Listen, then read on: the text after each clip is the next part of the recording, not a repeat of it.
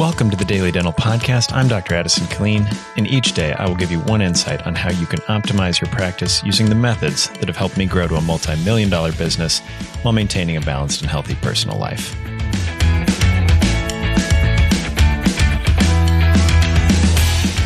Good morning. I have an interesting question. When is a new patient not a new patient? Now, it's a weird question, but any new patient that walks into your door is new, right? Well, not exactly. They were probably a patient somewhere else first. When you take a more global approach to it, they were probably going somewhere else before they chose to come to you. Now, why do I bring this up? Number one, do we know why they switched to us? Like, what is the reason why they left another dental office and came to us? I only say this to make sure that we identify our strengths and continue to play to them. If it's that you have extended hours uh, and are maybe a more convenient location, then keep playing to that strength. Don't change your hours after you become successful just to like make your life easier because you might lose a bunch of patients. If you have a more comfortable waiting room or online scheduling or other comfort factors, keep playing to those strengths. And Number two is as you look to play to your strengths, you must not forget that these patients are only new to you because you have these things. If you grow or change or try to become a different style of practice, then you might lose these patients and they will become new to somebody else.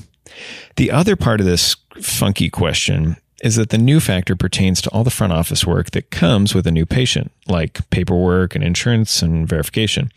Now, it's the beginning of the year, or I guess it's almost February now, um, and my office always gets super busy with verifications. Well, until this year, actually. Now we're seeing the volume go down. Now, I've always used a software called Verific for these verifications.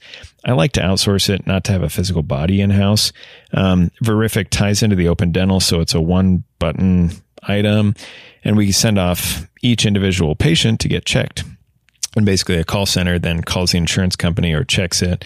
And I used to spend about a $1,600 a month on this, but uh, in essence, it was still way cheaper than the three to four thousand dollars employee that I'd have to have a desk for. So I was happy.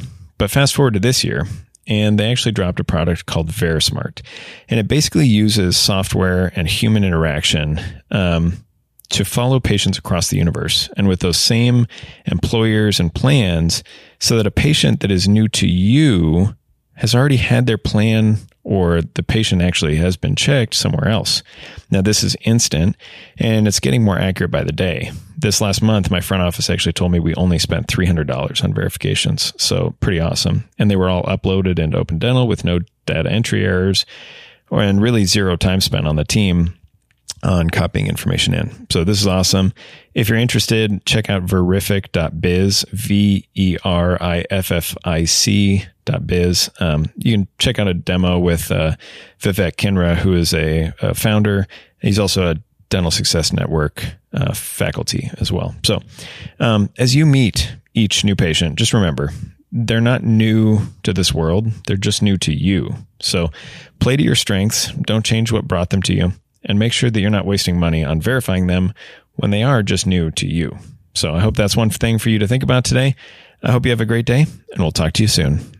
For more information about this topic, as well as any others, check us out at www.dentalsuccessnetwork.com or connect with me at addisonkilleen.com. Have a great day.